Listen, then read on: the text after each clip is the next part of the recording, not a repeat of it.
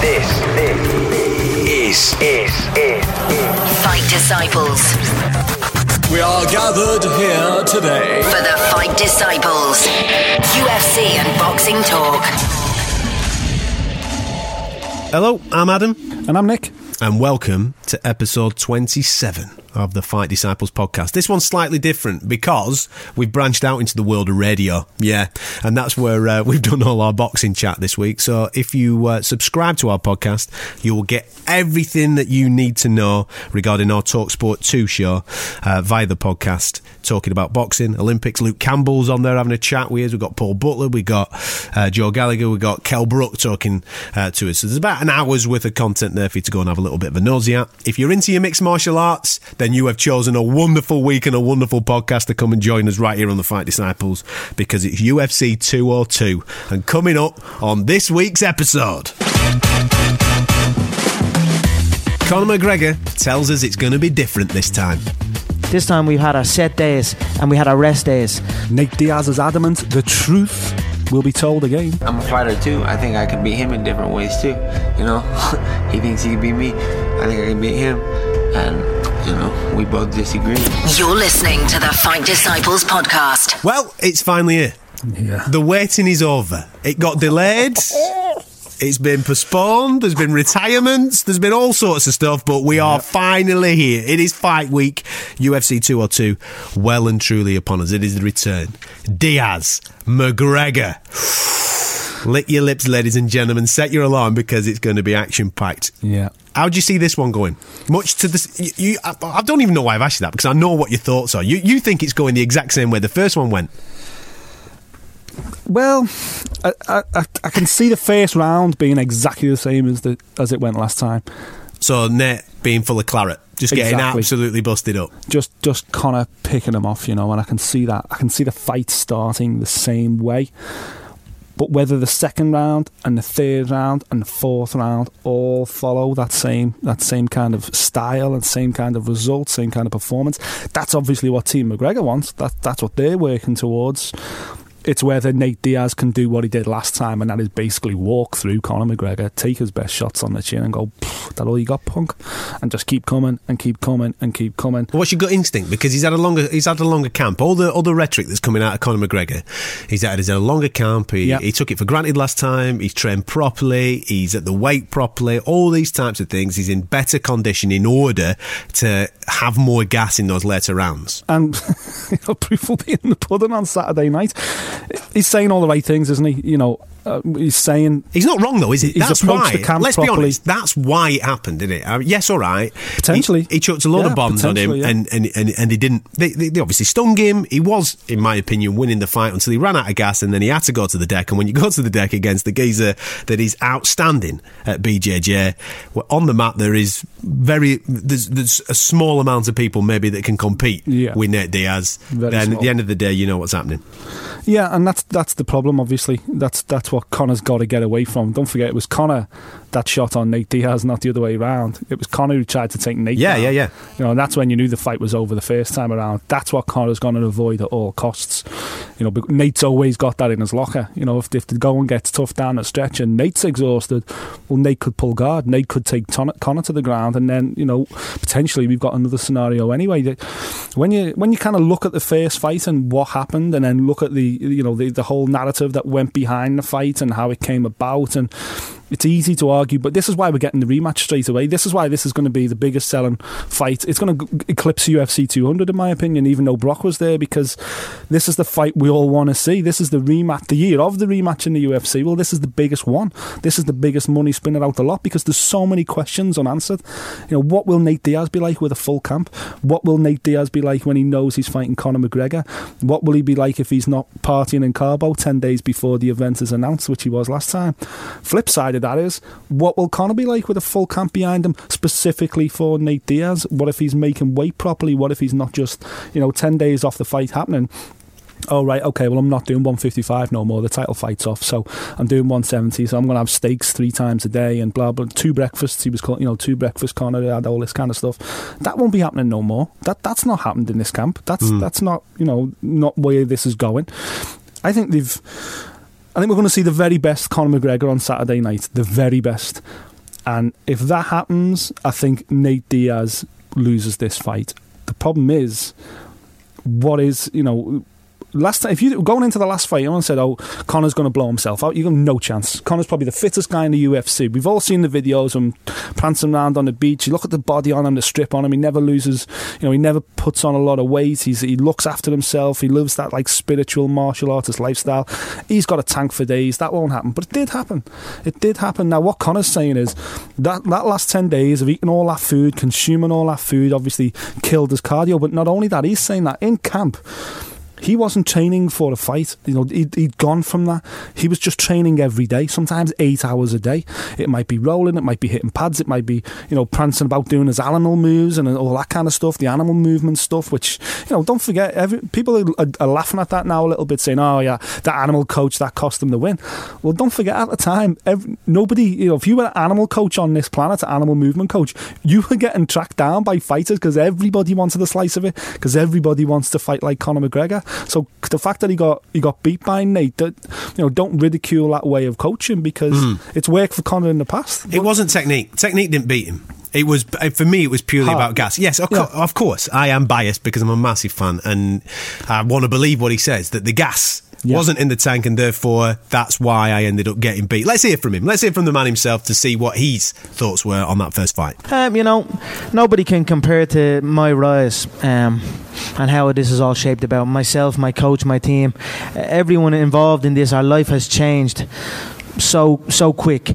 Um, so we we were forced to kind of look at how we were preparing for these contests. You know, it got it got complacent. It got we'll show up anytime. We'll train whatever we feel like.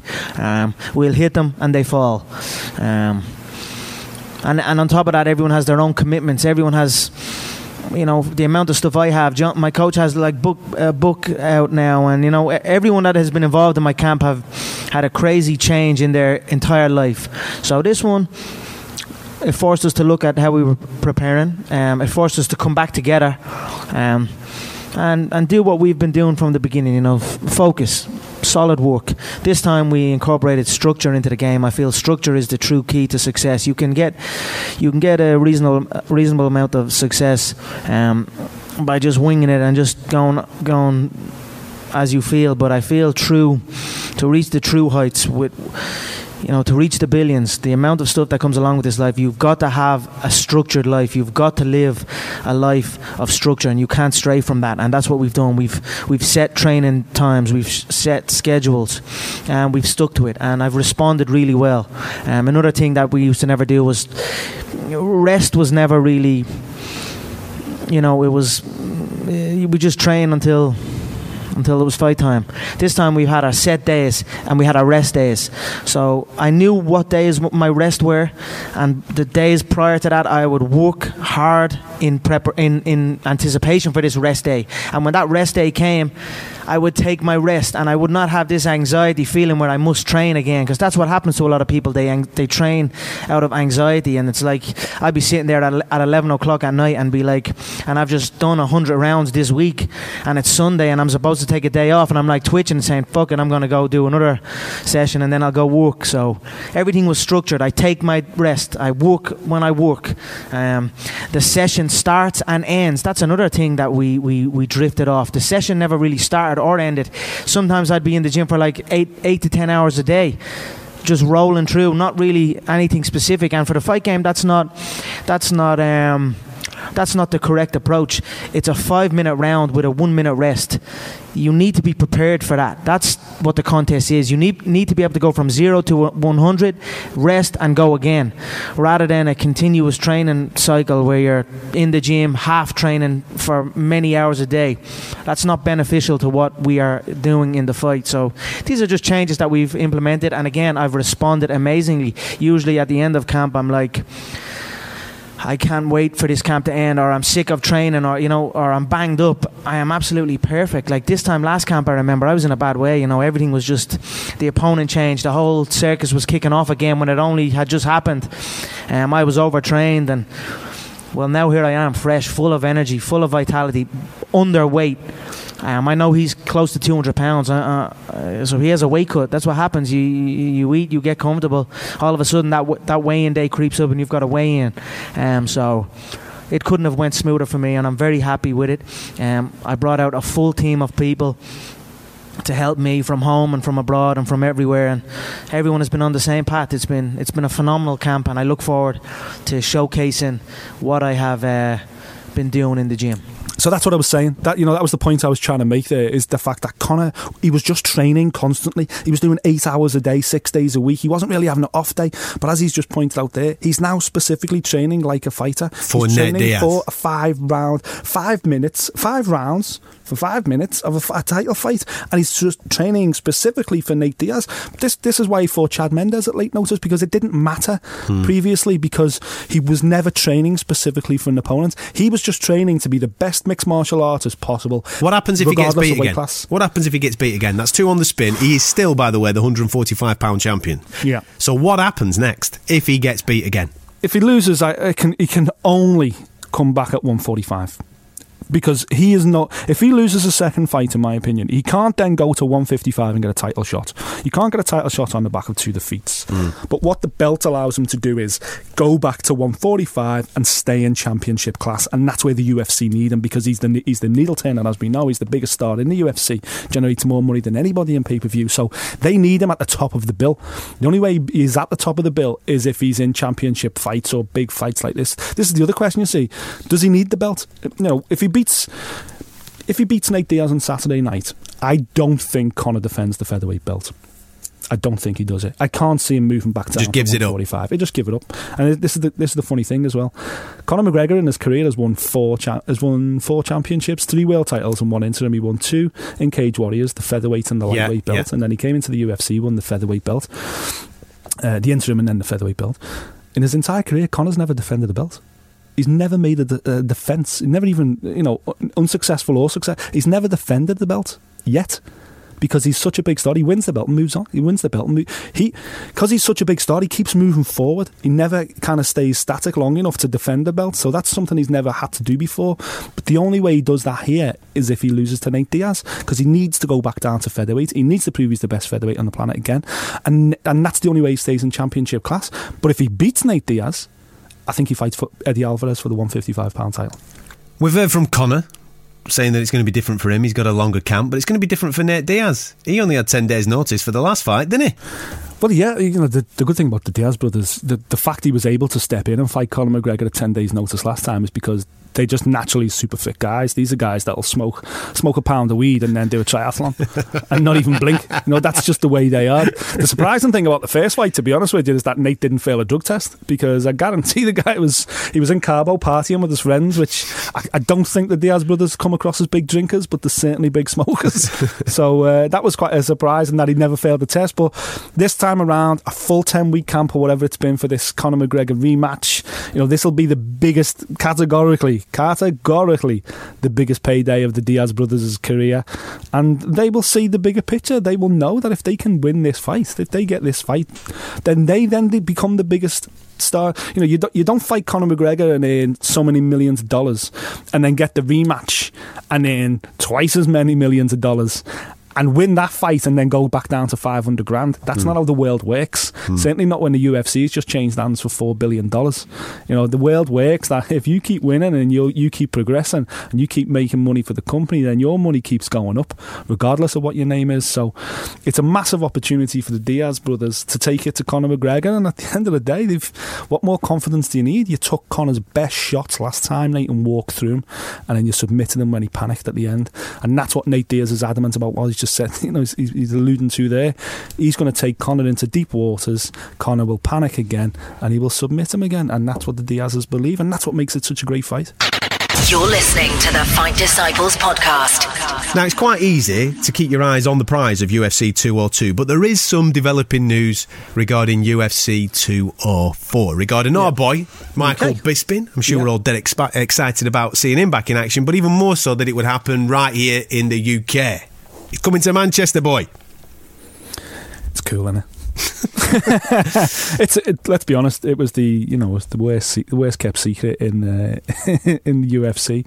We've known it was happening for a while. We just you know we knew it was going to be October. We knew it was going to be 204, but it was a little bit of backwards and forwards on whether it was going to be Manchester, whether it was going to be London, and then you know from what I can gather, there was a stage when it might have even been moved over to the US. So the, the issue is obviously uh, for these numbered events, as fans will well know, people who watch the UFC, well, any UFC that's got a number attached to it is a pay per view event in America. So for them to do a pay per view over this side of the water outside of the US soil is unusual. Now the last time they did it in Europe was over was up in Sweden uh, with the Gustafsson card, and uh, that fight that main event didn't go out till two three in the morning. I think the main card started, and this is the same situation we've got with Manchester. So So you get a ticket, you go to watch it in Manchester, but you'll have to watch it at three o'clock in the morning. That's when the Well, event will go out UK. the first fight at the Manchester Arena on October the 8th, the first fight of the prelims is at ni- uh, 11 pm. So just as the pubs close, straight in the arena, Shoo. fight number one. Can you imagine that? PM. Can you imagine that? Insane. I live round that gaff, right? So therefore, you get you get round town, get in Printworks. You come out after a few sambucas. I tell you what, I'm going to go and do. I'm going to go and watch a lot of blokes belt the living daylights out of each other. That's a recipe for disaster on the streets of Manchester at six a.m. Innit? So that's, that, that, that's the prelims start at 11 and then the main card starts at 3 a.m., which means that Bisping Henderson will probably be walking about 5, 5.30. Well, on that, just on that, because they will be in this country for a long period of time before the fight happens. So, what does that do to a fighter's sleep pattern? Well, they may not be. They may not be. This is what I was thinking. When I when we were in Sweden, uh, you know, obviously there's been events like this in Manchester before. You know, Joe Calzaghe fought Jeff Lacy at a similar time frame, all for American pay per view television. And in in Sweden, even Gustafsson stayed in America until just a week before the fight. And I think it'll be the same thing here. Likewise with Bisping, even though he's he's a British guy, I think everybody on this card will probably stay in you know wherever wherever they come from, America or Brazil or whatever. They'll probably stay over there. and do a what? week Re- and and stay on the same time. And then when zone? they come to the UK, they'll stay on the same same same, time zone. So there won't be any morning.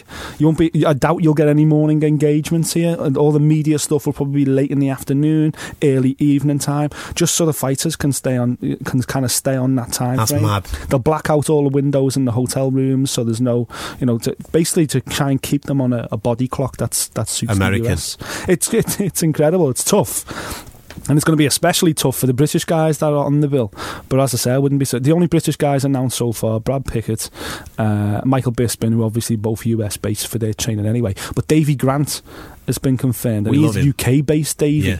So I wouldn't, you know, whether Davy does his tra- camp over in the US or whether he just kind of flip flops his training regime here. But you know, Davy Grant's probably going to be on the prelims, so let's say probably fight at midnight, one in the morning. Would you be Probably surprised? Too bad. Would you be surprised if uh, Dan Roberts, Hot Chocolate, gets the call? He hasn't Would- been out for a period of time, has he? No, no, I know he's he's in. He's act. He's back in camp. Now. He's Yeah. in, he's in Florida now in camp. Yeah, there's a few to be honest with you. There's a few. You know, I'm, I'm hoping one or two guys that aren't currently signed with the UFC might get snapped up as well.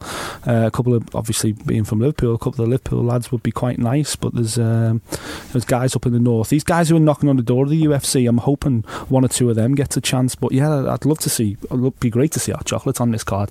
But it's a stonking card anyway. It's going to sell out straight away. Oh, absolutely. Bisping Henderson belter of a. Are know, you a surprised it's Henderson, by the way?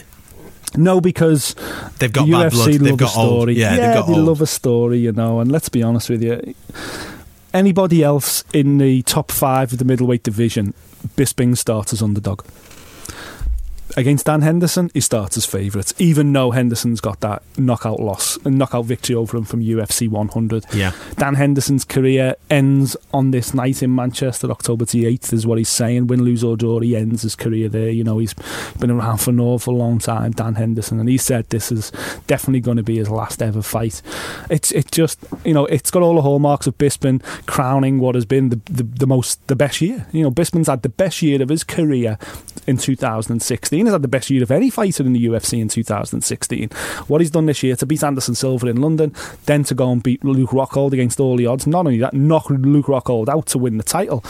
Incredible. You know, you couldn't make this stuff up. What a year he's had so far. And this is his chance just to kind of rubber stamp the greatest year of his life. And, uh, you know, Dan Henderson, you could say, has been a, a, hand, a bit of a hand picked opponent for him. But again, there's the storylines there. You know, Hendo deserves a title shot to end this incredible, iconic career that he's had. So it's a great main event, a great main event. And um, I think also on the under, they've announced, I think, seven fights for the card now, but included on there, Vitor Belfort. Fans will turn out in for him.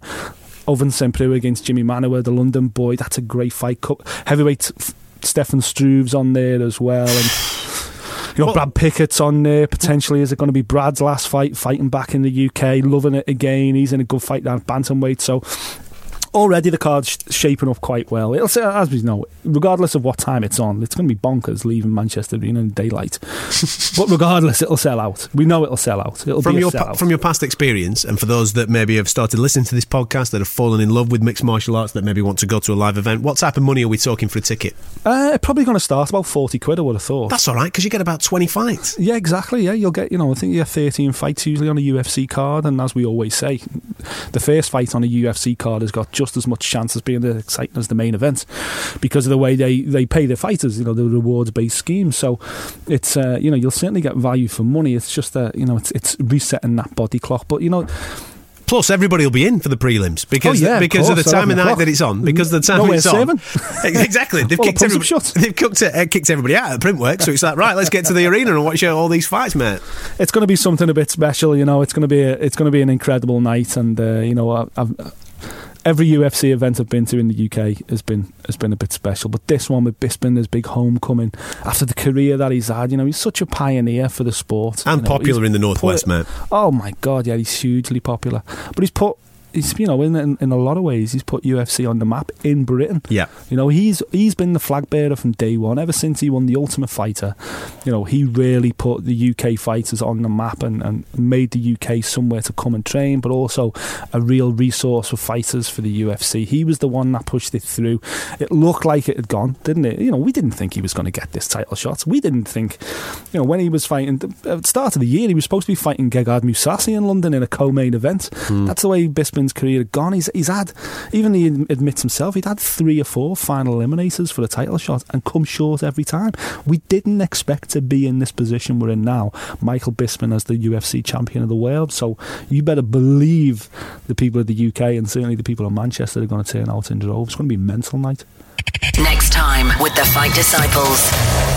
Next week, make sure you come and join us because it will all be about whether he did it or whether he didn't. McGregor Diaz 2 this weekend, the reaction next weekend. We'll also keep you up to date with everything that's going on uh, in the Olympics and the boxing. Fingers Yeah. crossed uh, that a couple of our guys can pick up medals. Before we go, before we go, Ad, come on, give us your prediction. I don't mean who's going to win.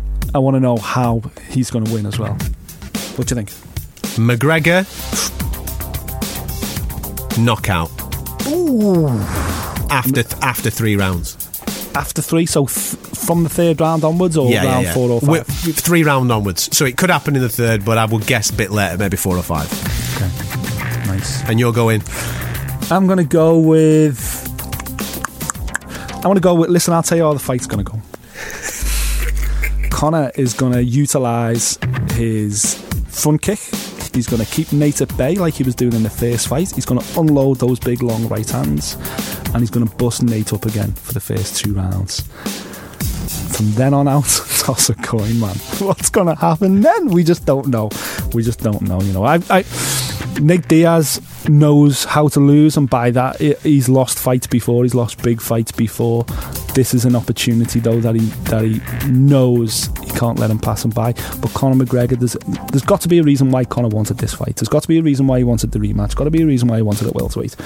You know, it can't just be ego with Conor. He's got to. They know something that we don't, I think, because Conor's career is too valuable for him to just blow it like this on a, on a whim, if you like. So I think you could be right. I think we could see the best performance of Conor McGregor's career. We could see him then lay claim for the, ti- a shot at the uh, at the lightweight title, come back down to 155 lightweight title. That's a roundabout way of saying I've got no fucking idea what's going to happen. so on next week's show, we'll have a bit more of a definitive answer. See you in a bit. Ta-da. Thank you for listening. If you like what you heard, subscribe via iTunes.